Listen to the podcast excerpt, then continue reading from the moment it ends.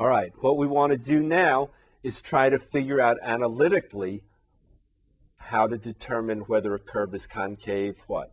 Concave down or concave up. So what we're going to do is look at this increasing function and try to analyze it. And then we'll look at a decreasing function and analyze that. And then hopefully we'll be able to come to some sort of conclusions.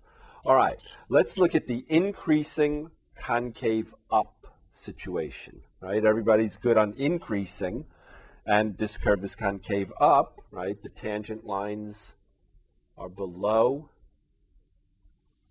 right, the curve, right? So for the for the concave up situation, we have what? We have in the beginning of the curve, right? We're increasing, so certainly the derivative is positive, okay? But compared to compare the beginning and the end, is the derivative a big positive or a small positive? Right? Compare these two points. Okay? So in the beginning of a concave up increasing function, the derivative will be what? A small positive. Right? Okay? Whereas as we sort of move along, right, the derivative becomes what? A large positive. All right? So we're increasing, but not real fast. And then as we move along, we sort of pick up steam, and now we're going up really fast. So the derivative is a small positive and grows to become a large positive. Well, if the derivative is going from a small positive to a large positive, right? Then what is the derivative doing? If you go from a small quantity to a large quantity, what are you doing? Right, you're increasing. So the derivative is increasing. All right. But if the derivative is increasing, right, then what? Think about what we've been talking about, right? Who measures the rate of change of the derivative? Right? Think about it a second. Who measures the rate of change of the derivative? The derivative is increasing means what? That the derivative of the derivative which is the second derivative, should then be what? Positive. All right, so if the derivative is increasing, then the second derivative, right, is positive. All right? Did you get the logic there? Right? We started with what? Analyzing the first derivative small positive becomes large positive, right? We have a concave up situation. The derivative, the rate of change, the slope of the tangent is a small positive, grows to be a large positive. So the derivative itself, if we go from small positive to large positive, the derivative is increasing. If the derivative is increasing, then its derivative, which is the second derivative, should be positive, right? If, if something is increasing, then the derivative of that thing should be positive. All right, so now let's look at the concave down situation. So for the concave down situation, we have tangent lines that look like this. Okay, so the first derivative is what? It's a big positive, right? It's a large positive, right? And then it becomes what? The first derivative then becomes what? A small positive. Right? So if the first derivative is going from large positive to small positive, then what is the first derivative doing? if you go from a large number, large positive number, to a small positive number, you're what? You're decreasing, right? Okay, so the derivative is decreasing, right? And if the derivative is decreasing, then what? Then its derivative, which becomes what? The second derivative, right? The second derivative, right, is what? Is negative. Okay. So we have uh, we have some good results to report here. For an increasing function, so for an increasing function,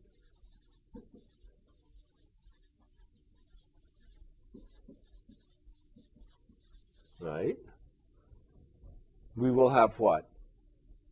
Concave down if the second derivative is negative, okay, f is concave down if the second derivative is negative,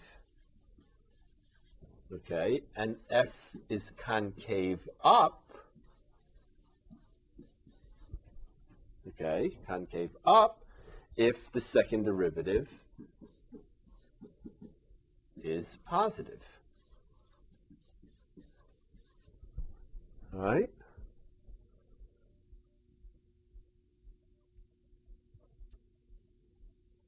Okay, now let's look at a decreasing function and see what the results are for a decreasing function. All right, so we're going to go from this point maybe to this point. Okay, if we go this way, okay, this is what? Concave what? Right, this is concave down, so concave down. And if we go this way, oops, we're what? We're concave up. Right? And we'll try to do this a very similar analysis. Okay, let's look at the concave down situation first, maybe. Okay, so we're going from a tangent line that looks like this to a tangent line that looks like this. Okay. It's a decreasing function, right? So the derivative is certainly going to be negative at all of these points, but are we a small negative or a large negative as compared to here? Okay, this will be what? Right, a small negative compared to what? A large negative. All right. So this is what? This is what? The first derivative. Okay, sorry. So the first derivative is a small negative. The first derivative is a large negative. Okay, so if the first derivative goes from a small negative to a large negative, what is it doing? Now, this is a little tricky. You go from negative 2 to negative 10 what are you doing? If the temperature goes from negative 2 to negative 10, what is the temperature doing? It's falling. It's right? It's decreasing. So the derivative is decreasing, right? And if the derivative is decreasing, then what? Then the second derivative, right, the measure of the rate of change of the first derivative, right? If the first derivative is decreasing, then the second derivative will be what? Negative. All right? Okay, and for the concave up situation, we're going from this to this. All right? So what about the derivative here as opposed to here? Well, the derivative is what? It's a large negative as opposed to a small negative. Okay. If the derivative is going from a large negative to a small negative, right? If the temperature goes from negative 10 to negative 2, right? What is what's actually happening? Right. F prime is increasing. Right? It's going from a big negative number to a small negative number, so it's actually increasing, right? If the derivative is increasing, then what? Then the second derivative, which measures the rate of change of the first derivative, will be what? Right, will be positive. All right, so now we've analyzed the situation for a decreasing function, and what do we see? We see that if we summarize it, for a decreasing function, right? F is concave down if what? Concave down if what? The second derivative, right? Concave down, the second derivative is negative, right? So f is concave down if the second derivative is negative. All right? and f is concave up, okay, if the second derivative is positive. Right?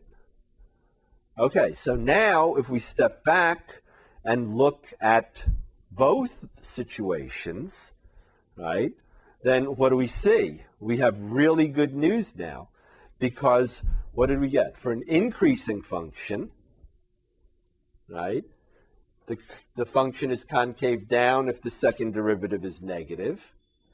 And for a decreasing function, the function is concave down if the second derivative is negative. Okay? So, what we got is, is a very simple result. It doesn't matter now whether the curve is increasing or decreasing we can just say, right, we can summarize our concavity results, right, by just saying whether the curve is increasing or decreasing. If the second derivative is positive, right, if the second derivative is positive, then what? Then f is concave up, and if the second derivative is negative, then f is concave down. All right, now let's try to put this to some uh, to some use by finding out the concavity of some real examples. That's next.